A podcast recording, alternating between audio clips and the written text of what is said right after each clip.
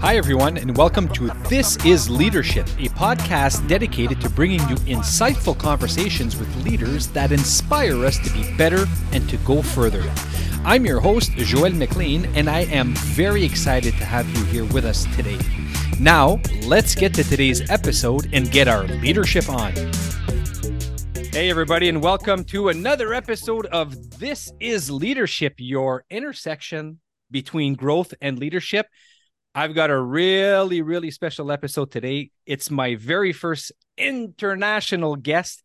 And, yeah. you know, I'm so happy that Jonathan reached out to me. And so, listen, before we get started, I'm going to tell everybody that's listening or watching on YouTube uh, a little bit about Jonathan. So, Jonathan uh, has been in education, uh, you know, for 23 years. Uh, and he is also known as, you know, Jonathan the Edunaut uh, Nalder.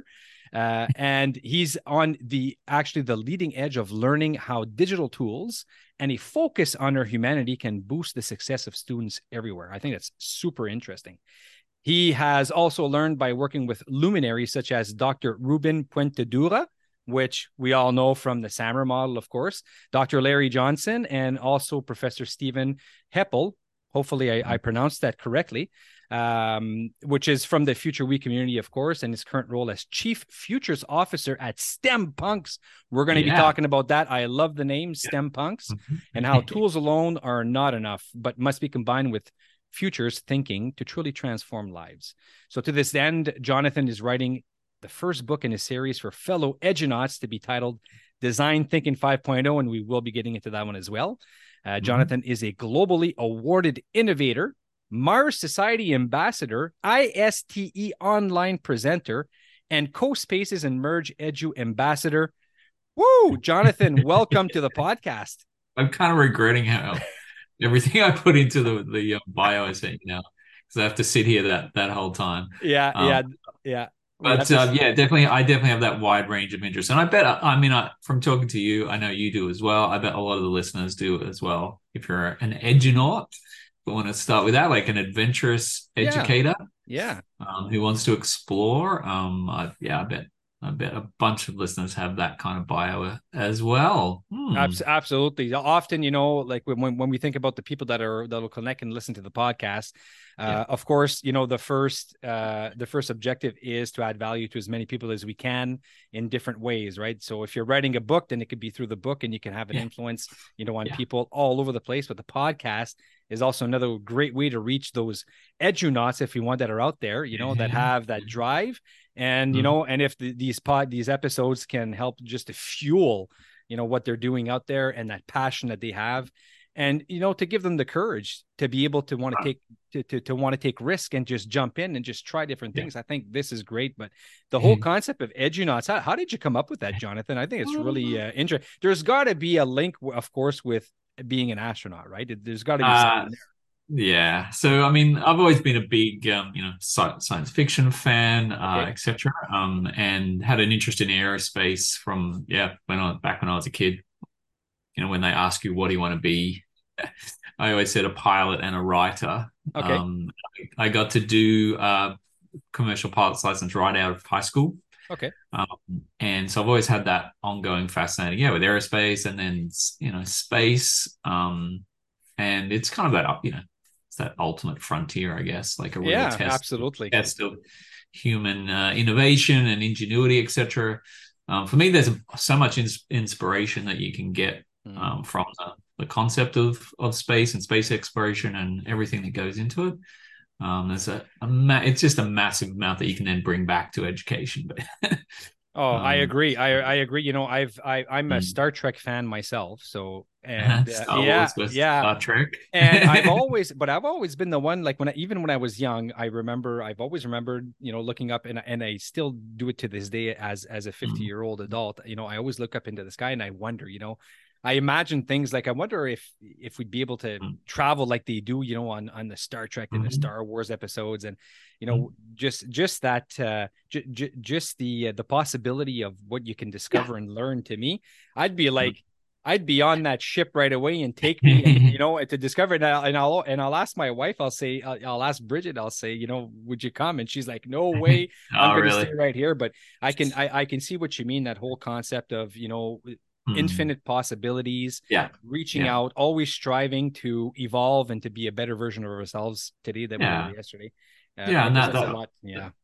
That sort of what if, you know, like um, until until such a time as you know a lot of people have been out there and done it all um, we we can imagine and we got you know those kind of possibilities so uh, we might talk about this in, in a little bit yeah but a bunch of the the sort of workshops and stuff that i do um, some of the work with the mars society ambassadors is all around that idea yeah. of taking those those especially mars based type scenarios and uh, using it as a big what if with uh, students and, and teachers. Um, and yeah, it's just exciting. So yeah, Edunauts partly comes out of that mindset, like that person, you know, obviously education and, and astronauts, you, you, you got that connection. It's pretty obvious.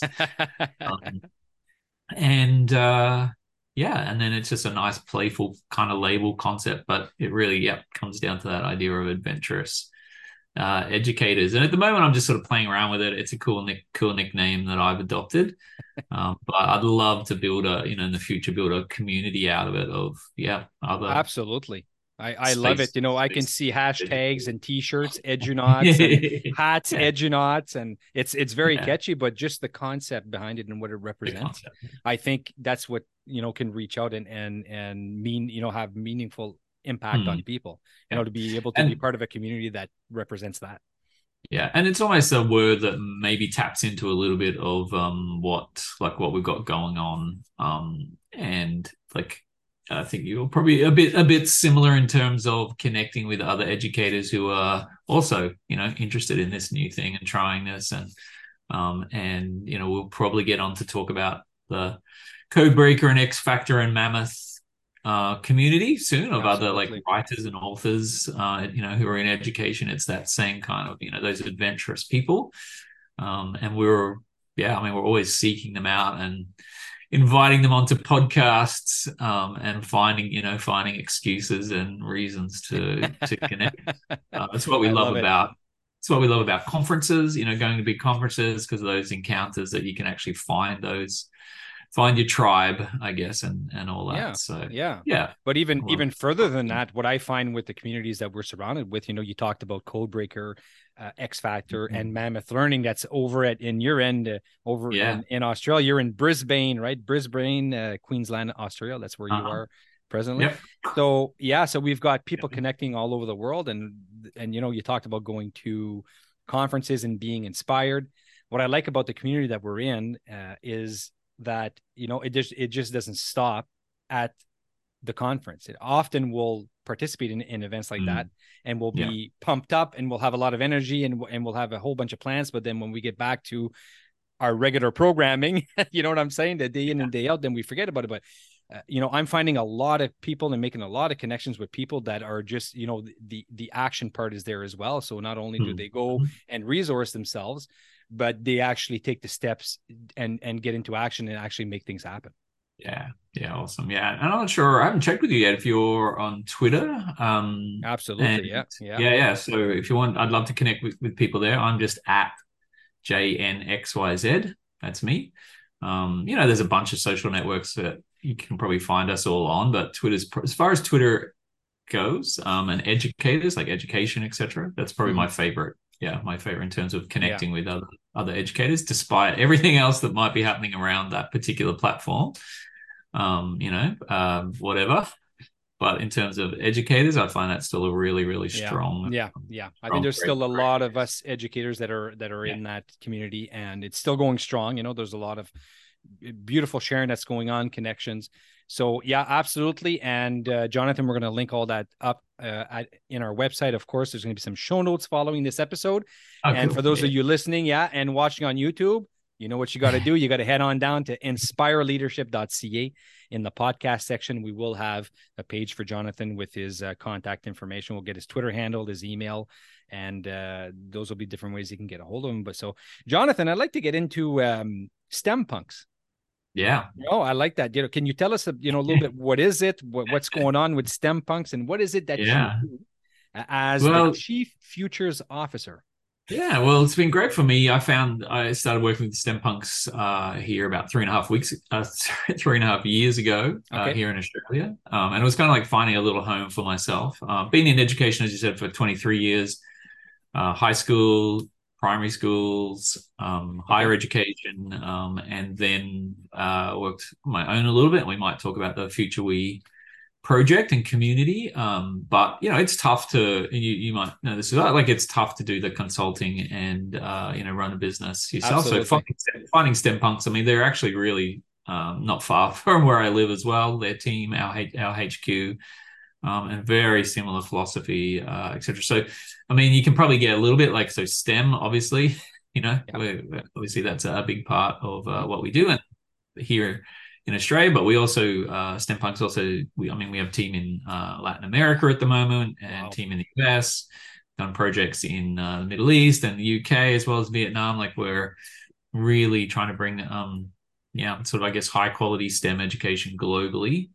Um, but Australia has been our little proving ground, um, yeah. you might say. Um, so yeah, so definitely your classic STEM and meeting that need for schools and teachers that know it's uh, necessary, but um, you know lack that expertise on so campus. What, so what does those uh, services look like? Is it like uh, you know you guys uh, offer some resources online, or is it more you know we can get you into the school and get you actually working with you know our grade five class or a high school class?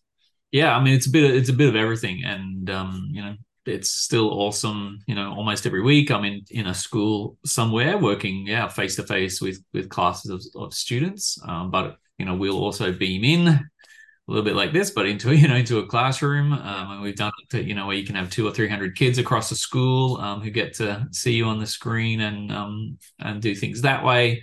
Uh, but we also have those online class versions where okay. um, you know that's not possible. You can just jump on and you know sort of learn on demand. Um, so yeah, but when you come to the punk part of the name, you might start thinking, oh, okay, well, maybe it's not just just straight down the line sort of STEM. And look, I, will be honest, I have an arts background originally, actually, okay. um, and so the idea of science and you know maths, etc., is not my native area. Um, but I guess I came around to loving STEM firstly, and you know anyone in education understands about silos, and especially in um, you know high schools where everyone has their their subject area. Mm-hmm, mm-hmm. Not, let's be honest, there's not often a lot of collaboration, uh, although that's changing in a, in a, lot of places. But STEM is like suddenly it's actually okay to have four yeah. subjects who are absolutely collaborating and connecting. So absolutely. that idea of cross like cross curricular collaboration um, really really sold me, and it wouldn't matter if what but it was science, technology, engineering, maths could be whatever subject that's working together. That's for me, that's awesome. Uh, and then the fact that STEM is generally project based, you know, you're problem based. You're so, you know you're looking at real world problems to solve. Um, so those two things, I mean, like no matter what my background and how well I did it or didn't do at school in some of those subjects, like that is a really those are really important values to be um to be supporting in education. So and then when you bring in the sort of the punk, you know, STEM punk very much has a has a little bit of attitude. It's questioning uh, it's trying to get students thinking differently. Um, and yeah, so a lot of the scenarios that we'll throw at students is an attempt to, yeah, I mean, we'll teach you some some STEM skills uh, along the way, but here's some real world problems that we want you to get your your teeth stuck into. And so we use design thinking. Um, so it's really a combination of STEM and design and design thinking uh, together. Um, and it's great because uh, that you know what I really found is that approach engages pretty much your whole group of students. Absolutely. Um, you know, there's always going to be some students who will, uh, yep, they'll absolutely love, um, you know, that maybe the more hardcore maths or science, you know, science elements that, that are in there. Um, but, you know, that might be 10, 15% of the students in any given class.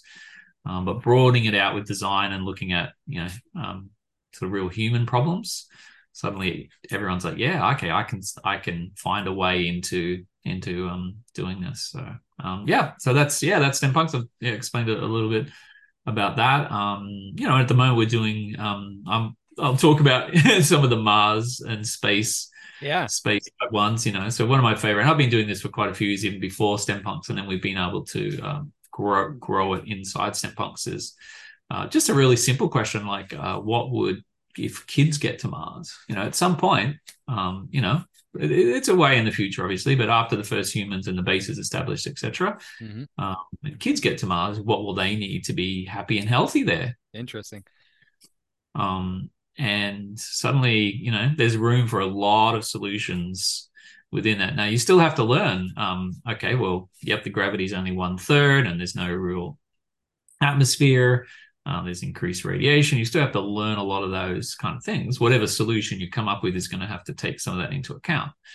Um, but you can see it's a much more inclusive kind of uh, kind of topic, I guess, um, that kids can really, yeah, get get their design chops uh, into and and going. So yeah, that's a bit bit about the fun we get to at St. Well, uh, hmm. well, I think it's great, and I've always said, um, you know, where I'm from in North Bay, Ontario, Canada.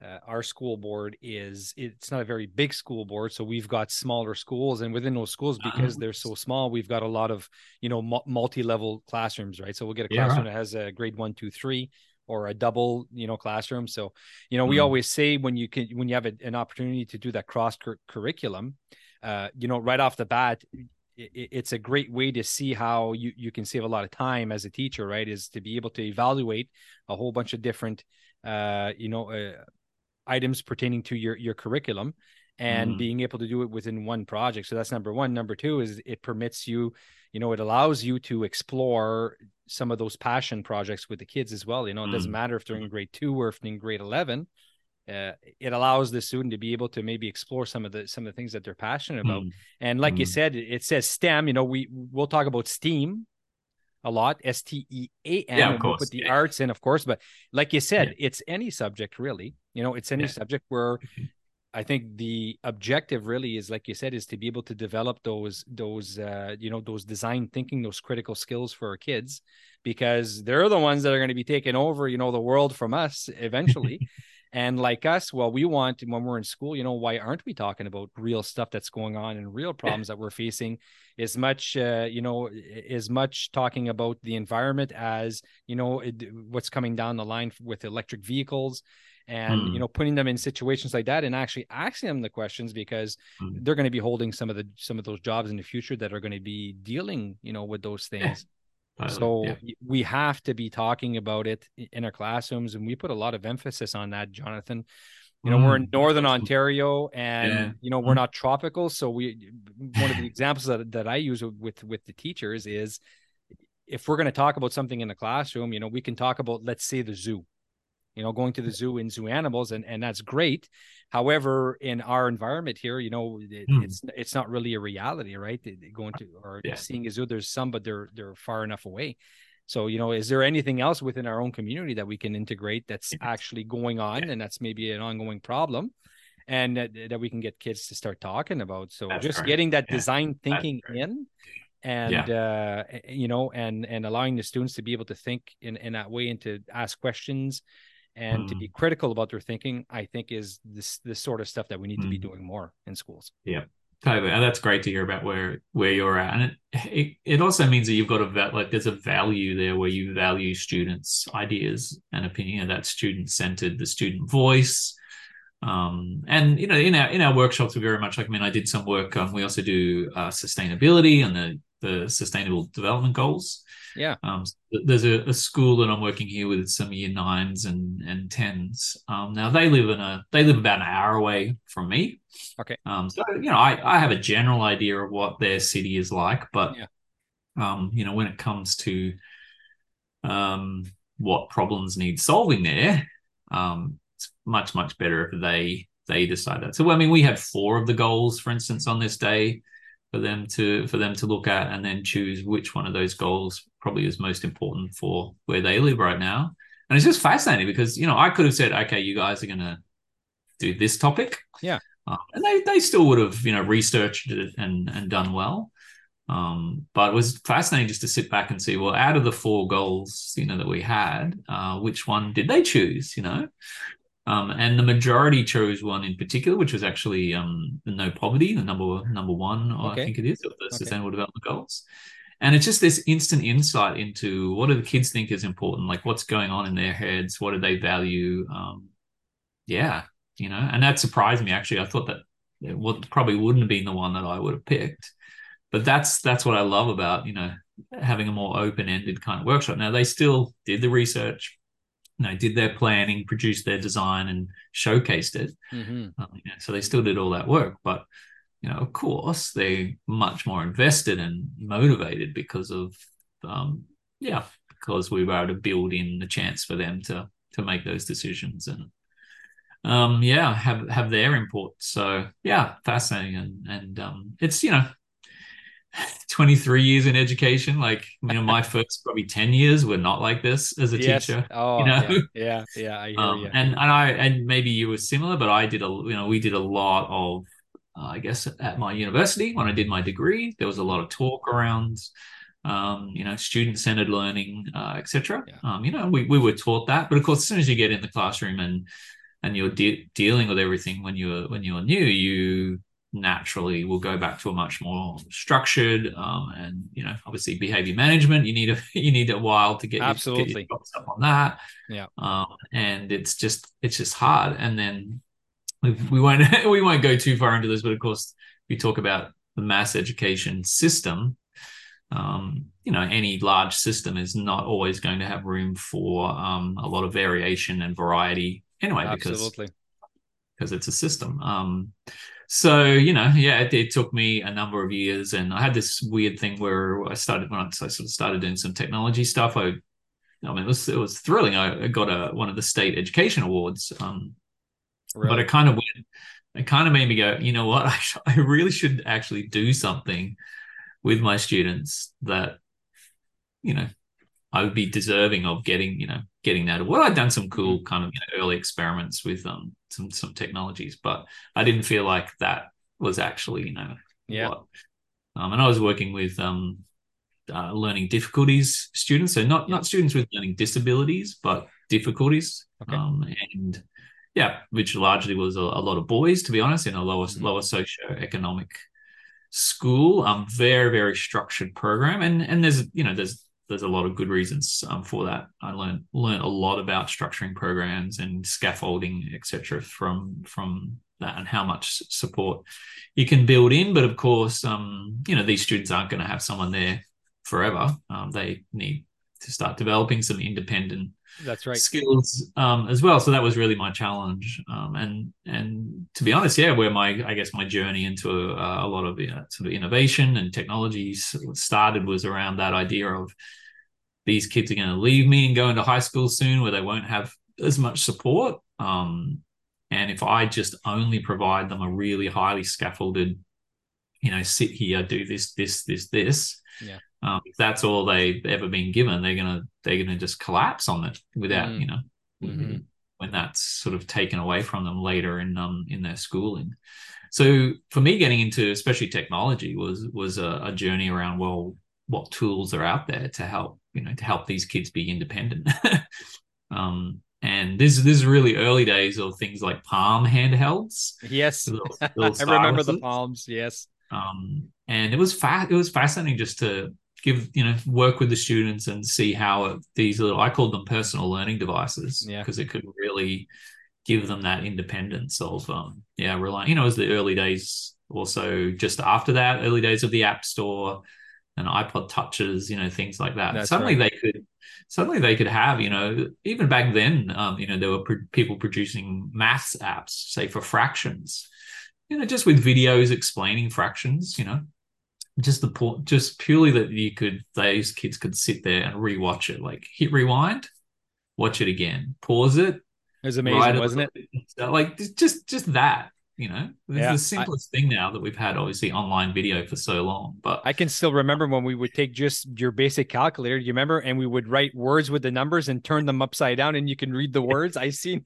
I seen something go by on on social media the, the other day, and it actually just made me think of that. So, but it's that's still fun.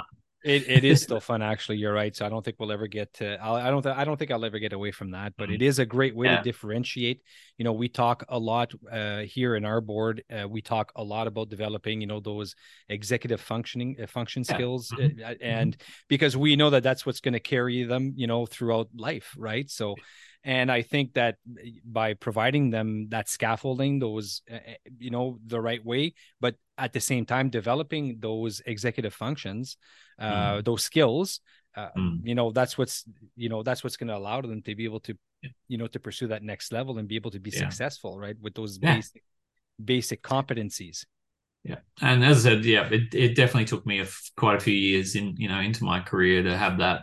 I guess enough of a, a big picture to start going. Oh, yep, I, I I need more of that in my teaching, and then that seeing how seeing the impact that has on students, just giving them that bit more space, that, that bit of responsibility themselves. Yeah, that's yeah. a that's and, a value and yeah. teaching has changed a lot as well you know like it's it's evolved so much since back when i started in 1997 yeah. teaching it's unbelievable how it's it's it's it's a science now right it's really we're talking about you know uh, the psycho uh, uh, children's psychology we're talking about executive functioning mm. skills yeah. you know you got you got to know your stuff you know when we're talking about developing human beings so mm. it's not just I'm gonna take this content and just go and be the the sage on the stage.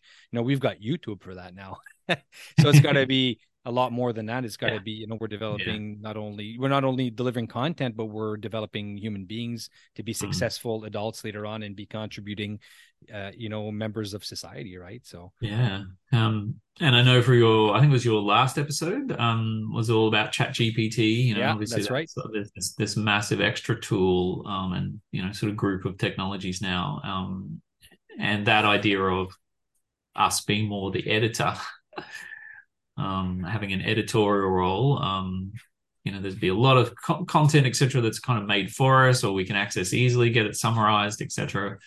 Um, we don't have to be writing everything ourselves necessarily, but more that that editorial role, so selecting and analyzing and combining, you know, higher order thinking so stuff. I'm quite excited about about Absolutely. that yeah absolutely so how do you see that playing into the schools uh, jonathan i'm i'm i'm uh, i'm curious you know when we talk about the chat bots mm-hmm. and you know, chat gpt in particular because that's the one that everybody's talking about you know i use it every day in the work that i do mm-hmm. and i mm-hmm. think it's fantastic we're talking about it in our schools now our when our students are not using them because you know you, you have to be 18 so they can't create the accounts but it doesn't mean we don't talk about it because it doesn't yeah. mean they're not going to create an account because yeah. they have already yeah, in fact they created an account before I even knew Chat GPT right existed. So sure. we talk about it with our kids in terms of you know what is the right way to use it, how can I use it, to, and how good. can I leverage it. Mm-hmm. And mm-hmm. what's been really exciting, uh, you know, are, are the teachers and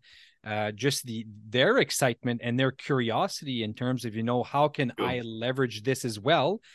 Uh, yeah. in my you know in my the planning of my courses and the content that i'm that i'm giving out to the students and making it interest interesting integrating different cultural elements etc yeah so the you know so we're talking about that with them and we're actually exploring mm. different ways that a classroom teacher can actually use you know mm-hmm. chat gpt yeah, for example as a leverage yeah. so you know I, am curious to see what you think about all that yeah i mean i, I kind of see there's being three three, I guess, ways of talk, talking about it in terms, you know, in terms of uh, education. This is me sort of putting on my my teacher hat. Yeah. Even though I haven't been uh, like a, a I haven't been school based for quite a few years, um, I've tried very strongly to hang on to that viewpoint. And you know, much respect to you know you as well. I mean, you have a full time role as a principal, like um, you know, the, the teachers I work with in in schools. Um, I've always tried to hang on to that idea of whatever I'm talking about, you know, can it actually be used in the classroom tomorrow? Um, is it, you know, is it is it classroom ready? You know, is it school proof? like exactly. there's this whole and that's for me that's really really important. So in terms of yeah, Chat GPT, there's probably there's probably the three things. Uh, one is how can it help you as a teacher yourself, um, and that's uh, there's a lot of big ways, and I think that's why teachers are talking about it and, and really quite excited is that finally there actually is something that can save you real time. Absolutely. Whether it's you know generating the first draft of uh, you know lesson plans and unit outlines, or whether it's um, you know the rubrics it can generate, presentations, helping out with marking, etc. Like so, there's uh, really good reasons why, yep, the teachers should be excited get their own accounts and and start learning about it. Then there's the idea of okay, well, how can you as a teacher use it in the classroom with students? Mm, yeah. Um, and there's a lot to talk about there. Uh, the third one would be students using it themselves, and that's an area that I, yeah, like I don't think we're at really yet. I mean, apart from what you were talking about, definitely give them some insights and tips on on using it, etc. Um, because they're obviously using it anyway, and they're going to be using it as soon as they get out into the workforce. Um, exactly. But what you were talking about with yeah with age limits and um, you know, it's still a bit unclear about how how our user data gets fed back into the system. It's a very tricky area. That's right. So in terms of students having their own accounts, I've you know, sort of when I'm doing PD with teachers, we just say, oh, I'm just we're just not going to go there yet. Um, and education departments are still formulating policy, etc. But in those first two areas, teachers using it for themselves and teachers using it. Um, so I've had a lot of fun. Um, you know, I'm not sure if you've heard of Hello History app. Um, so that's an AI, you know, chat bot where you can basically go, oh, I want to chat to this historical figure, or you know, so really? almost whatever area you're studying um, with students, and you know, being space, I've done um, Neil Armstrong. Yes. Um, so you know, we don't get students to load that app themselves, but we put it up on the screen, and we just have a we have a fun class discussion, you know. Um, and let's firstly let's find out well, what's it like going to the moon, being in space, the, mm-hmm. you know tell us about the real human, you know, the effects, what it felt like, etc. Um, but we have another challenge where the students need to try and um, break the AI or catch it, catch it out. Okay. Try, yes. And, yes. try and make it give us an error because it will at some point. Yeah. Uh, and this is part of the educating as well. Um, and we managed to get, I think we managed to get um, the Neil Armstrong bot to tell us that uh, a day on the moon was 24 hours. Um, but of course, the moon, you know, rotates pretty slowly, so the, the the days are much much longer. So Not we were like, yes. that's right. yeah, we, we got it. yeah, we, we got it. Um, but yeah, that's the Hello History app. But you know, any you know, at that early stage, and we think about design thinking. Um, as I said, always using that as the the framework. So you always start off with empathizing. Let's explore this new topic. Let's just to spend some time playing around with um, yeah, what does it feel like? What you know, you, who are the humans in this scenario?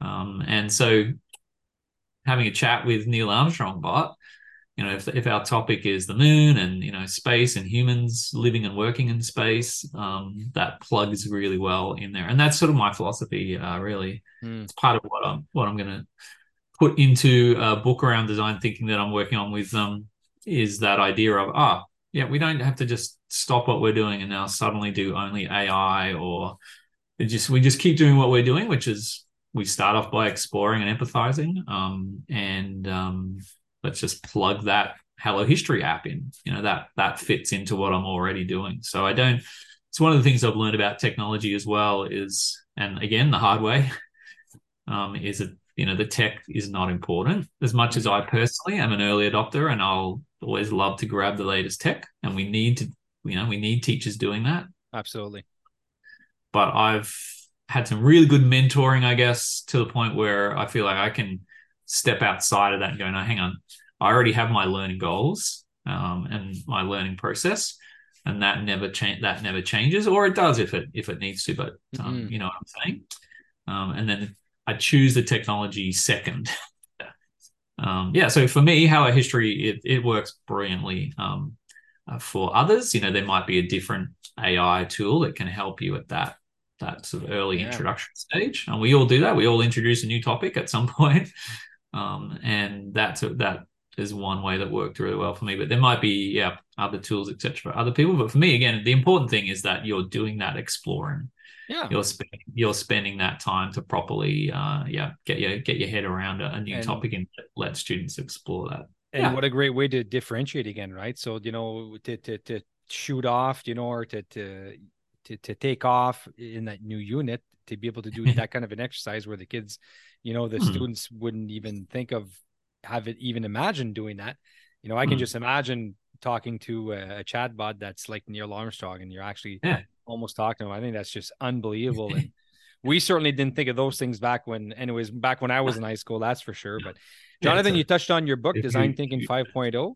So you're working on that, and um, I know you talked about it. It's a little bit of a mix of design thinking and you know things to come. So did you did you want to mm. talk to us about about it a little bit more? You know, a little bit what's yeah.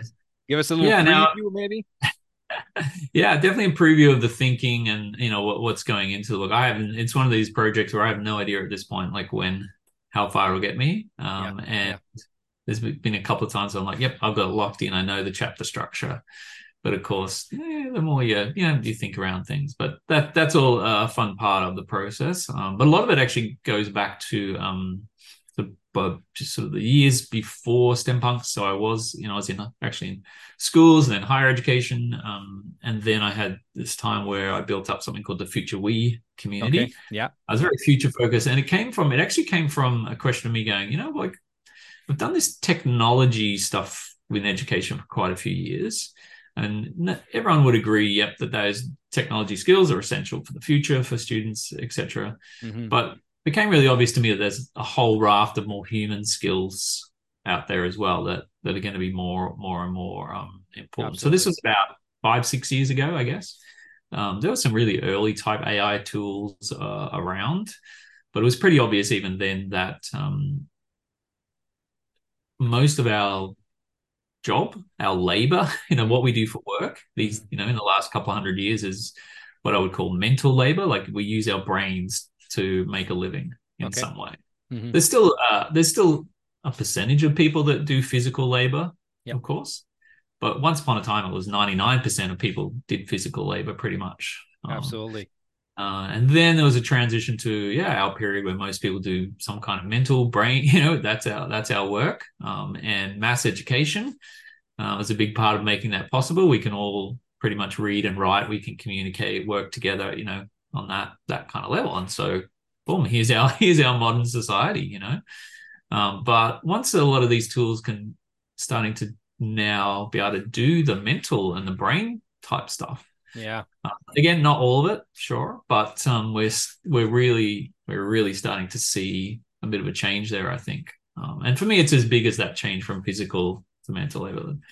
And so then the question is, well, what are we? What are humans going to do? So the Future We community was really founded around just figuring that out. It was, um, yeah, it turned out to be like a three year project, I guess. And first of all, wow. we just started engaging with teachers and and professionals, people from different industry around the world. We eventually yeah. had a community of about 500 people around the world. Okay. Um, just investigating and interrogating this kind of question. We started off with, well, what are the skills? Like whether it's tools, um, mindsets, frameworks, what are mm-hmm. they? Um, mm-hmm. we ended up compiling a list of about 50 that people sort of agreed on. Uh, and it's nothing that you haven't already heard. You know, growth mindset, design thinking was it was one of the you know your basic design thinking, um, but uh, all that yeah, all those kind of mindsets, frameworks, um, you know, ideas, etc. Um, sometimes they a lot of them are called soft skills. Yeah, you know, like more in the business world, I guess. Um, and yeah, empathy, all those kind of things. So a list of about fifty. Uh, well, that's great, uh, but you know, it's not like you can go to someone and say, do this, do this 50. You know? yeah, um, exactly. So then, yeah, so then the next period of work was around, uh, I guess, summarizing that, looking for the overlaps, uh, etc. And so okay. we managed to get that down to what we call 20 uh, future literacies. And also, I guess, put them into a bit of a flow. So we had four, four, four, four. So the 20 was sort okay. of a flow, okay. a flow of four. And then it sort of became, oh, okay, now you can actually understand. So you could say to people, hey, start here. You know, he's the, the first one was actually called called play. Okay. Uh, and that was just all around similar a little bit to design thinking of that empathize, but even even before that, before you even, you know, for instance, in a school setting, before you even give out the assignment sheet, you know, which is what we normally start with. Yeah, you're right.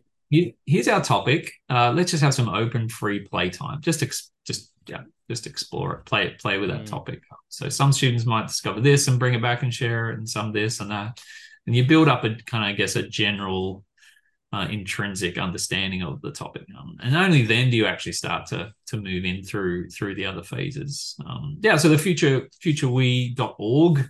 Um, our the whole website of the project is up there, and people can see uh, see where the project got up to in terms of those those twenty future literacies. Um, and it was really yeah. foundational for me as well to um yeah have that real big picture thinking i guess around how not just okay well yep what are these even beyond technology what are these really sort of and most of them were those real human type type skills um, we also had I won't we don't have time to go through the whole thing but you know the second of the fa- four phases was relate and that's all about okay. people around you like again yeah. before you move into that you know the project description or the assessment sheet who the people that you're going to be working with like teaming up with um, and spend some time getting that together and getting that in place properly first, and then a lot of those human skills come in, come into that relate category as well. Um, yeah, and then we went into thinking the I guess the third phase the community was going okay, well we want people to be able to assess themselves like where are they strong and weak at, across that. So we came up yeah. so, so with an, an, assessment tool. Um, yeah, so out of that work, um, and then the three and a half years with uh, STEM Punks, I've had a chance to really, I guess, pra- put into practice a lot, a lot more. Mm-hmm. Design thinking, well, everyone knows design thinking probably 1.0. Uh, it's a classic five or six step sort of process where you start generally starts with empathize and you end up going through, you know, you'll prototype at some stage and then you'll iterate at the end. And yeah, obviously, obviously it comes from that sort of design world, marketing, architecture, mm. um, and there's a fascinating. I mean, if you really want to look into design, I think it's just, it's a fascinating part of the industrial revolution. Actually, um, I have. You're right. I put my hand. So I have a history teacher background as well. So um, I, I, love to look into the history of these things. But design thinking, you know, it's very much can we make creativity repeatable? Mm. And the industrial revolution did that for a lot of things. Like we mm. started producing things. So how do you take something that someone might have once hand stitched and then produce the exact same That's thing. right. That's right. And so design thinking in a way is just a, a framework that does a similar thing, but for creativity or designing things. And the industrial revolution was all about almost everything becoming becoming that let's get a process let's and the scientific automated right? That's right. automated and they exactly. Yeah. that's what it was all about. So it makes perfect sense that we'd come up with design thinking um, at some point. But for me there's been that obviously that classic early one but which you might call design thinking 1.0 but there's been you know it's expanded into other industries. Mm-hmm. um, there's some extra elements that you can add into it. Um, and for me especially from that work with future we um, that idea even before empathize which is normally the first stage of design thinking even before that having an open play period for me mm. is really really important so part of what i'll write about is you know why and how you can add a, a section at the start of design thinking and there's okay. also um, yeah and there's so there's some other elements like that to add in to really enrich it um, make make design thinking even better and um, of course the response to yeah moving into that ai era um, is going to change uh, the, the you know the design thinking process itself a little bit as well so yeah, yeah i mean that, well that's exciting you know yeah. yeah, I think that's my count that I'm at from yeah, updating it, adding the se- separate sections. Yet we get up to uh, version five, so that's sort that's of the, awesome. The framework um, I'm writing that around. Yeah, I think it's really interesting, especially with you know what's come. It, it's changing so fast, and and to be able to you know we we want to stick to some basics that are like when we talk about design thinking you know those those important basic yeah. Uh, processes right that we yeah. need to have and like mm. you mm-hmm. said it's to build on that now we've got ai coming right so the or the industrial revolution you know we had the steam engine that came in and then we had the assembly lines that came in and then we had you know the microchip that came in and then you know and now we're seeing ai so how can we mm. take that and you know how could that in which way can it be a part of of that important process which is design thinking and to be yeah. able to give that to our students wow because mm. that's what they're going to be talking about you know our kids that are starting and and starting in in JK and and kindergarten in grade one, you know, and they're in grade one. Well, they're going to be talking about that kind of stuff. You know, who knows what it's what's going to be out there by then. Yeah. So like it, well, I think yeah. it's going to be amazing for them. I mean, imagine oh, starting absolutely. school and then all the way through school having an AI mentor or an AI. You know, it's crazy to think about that. Follow, follows you all the way through school and knows all of the previous things you've learned and worked on and can advise you and like. It's almost like having a, a coach right beside you yeah, the whole way, yeah. you know, and it's actually your your AI. So I think that's I you know, yeah. I wasn't even thinking about stuff like this a year no. ago because I just I just okay. you know, I just discovered uh, Chat GPT, you know, less than a year ago. So mm-hmm. and I just mm-hmm. I can't believe, you know, like last year at this time I wasn't even thinking about it. I wasn't using it. I wasn't. and it's it's mind blowing and it's and it's and it's and it's mm-hmm. life changing, right? And we're seeing yeah. it. It's going fast, and everybody's talking yeah. about it. So I think it's but great I, that you're that you're talking about that you're going to be doing yeah. that book to put those things together. Yeah, but if I can say anything about that, and having seen a, quite a few now waves of technology, yeah, um, where it's like, oh, okay, we've got to learn this, and oh, how are we going to integrate this? Um, and the SAMR model, SAMR, is yeah. I'm still a huge fan of of, of using that. But essentially, and I don't care if it's design thinking or like the sort of expanded version of design thinking that I'm using, whatever it is, you, you if you've got that framework, um, then it doesn't worry me anymore. like whatever new technology comes along, um, I'm just like, oh, okay, well, I know this works. It's it's it's uh, helping engage students. It's human, you know. That's um, right. I just have to plug that new thing. Like then it just becomes a matter of where do where do I plug it in? I've already got my sound for you know my pedagogy. My, That's right. You know, how, how you know, you've got I, the you, have got the human connections, the relationships. You know, that's your that's your base. That's yeah. the most important thing. Now, when this comes in, this chatbot, well, how can I mm. leverage it? You know, yeah. all all while maintaining those important, uh, right. you know, those important base elements. Yeah that's oh, yeah, that's great. That's definitely, the, definitely the way I would encourage doing that. Mm. That's awesome. Well, looking forward for you know for for the publication of, your book, and I'm I was definitely going to get my hands on that. I'm really interested, you know, to Thanks, to learn you know what you're thinking and how you're seeing putting those things together. So yeah, cool. Jonathan, a little while ago, we talked about, uh, you know, uh, the importance of sort of like the importance of surrounding ourselves with the right people. We talked about, you know, mm. Codebreaker, X Factor, yeah, and Mammoth Learning, of course. So we know that's a, a, community that's been building, you know, and it's got quite a bit of momentum. So I'm just curious, Jonathan, you know, uh, what has been the impact of those communities and the fact that you're surrounding yourself with, you know, that kind of that kind of community, kind of an impact has it had on on you? Mm, um, well, I guess my little, yeah, we were talking about earlier about you, you naturally you're seeking out those other adventurous educators and, you know, um, people that who can support you, but also that you can learn, you know, you can learn from them yeah. um, and you, you can support them as well. Um, and it's not always, I mean, we often have the best intentions of doing that. Um, but sometimes those communities just last for a while and then people get busy or you know or whatever. Um, but yeah, so you know with, with Brian Aspinall, you know he obviously started the Codebreaker publishing first, uh, and then Matt with um, X Factor, and now Brett Salakas here in Australia with um, the the Mammoth right. sort of side of things. Like the those guys just have a there's a value of uh, we just want to put teacher voices out there. You know, it's not it's never going to be a big money making you know from book sales etc. feature. But uh, the first thing is that there's plenty of amazing teacher voices out there that don't get don't get ex, you know any exposure. That's right. That's right. Um, and so, you know, I put my hand up really early on. um, you know, I've I had known Brian and Matt just again from seeking out, uh, you know, like-minded people. I'd known That's those guys online. Brett, I know really well from here in here in Australia, so mm. I was definitely going to put my hand up.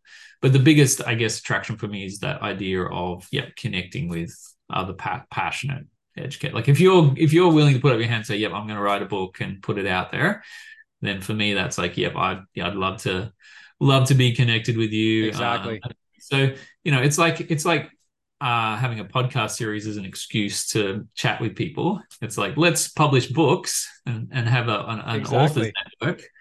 Uh, it's kind of an excuse to yeah you know connect with other educators. So that's probably yeah my favorite thing about it. Um, mm is for educators yeah. by educators, right? So yeah, basically. I love that. I love that. That's great.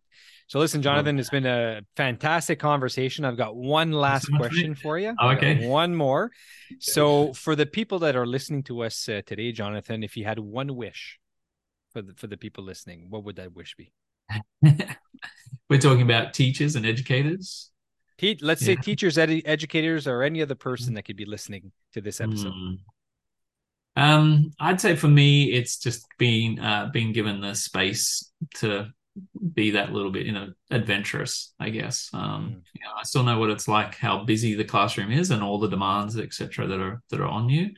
Um, and I mean, it's like it's can be almost impossible to actually find that time just to try that different lesson or or yeah. do that different that different thing so yeah if it could be if it could be anything it would be to yeah give people that space to to be that little bit more adventurous i don't know maybe different ways of doing that in different mm. education systems mm. but overall that'd be the yeah the most valuable thing i think mm. that's awesome that's awesome jonathan so listen uh, for the people listening to us or watching on youtube we're going to have uh, Jonathan's information uh, over at awesome. the website. So you just need to head on down to inspireleadership.ca in the podcast section. We will have uh, some information there in the show notes. So, Jonathan, it's been absolutely amazing. My very first international, hey. yeah, podcast guest. I love it down in Brisbane, Queensland, Australia. Mm-hmm. Thank you so much. It's Saturday morning where you are Here it's still Friday evening. It's Yeah, almost Friday it's almost eight Go and- o'clock p.m. Yeah, Go and enjoy it now. yeah. I, I will. I will. So I, I appreciate you taking the time and coming to talk with me. It's been it's been great meeting with you, and I'm looking forward to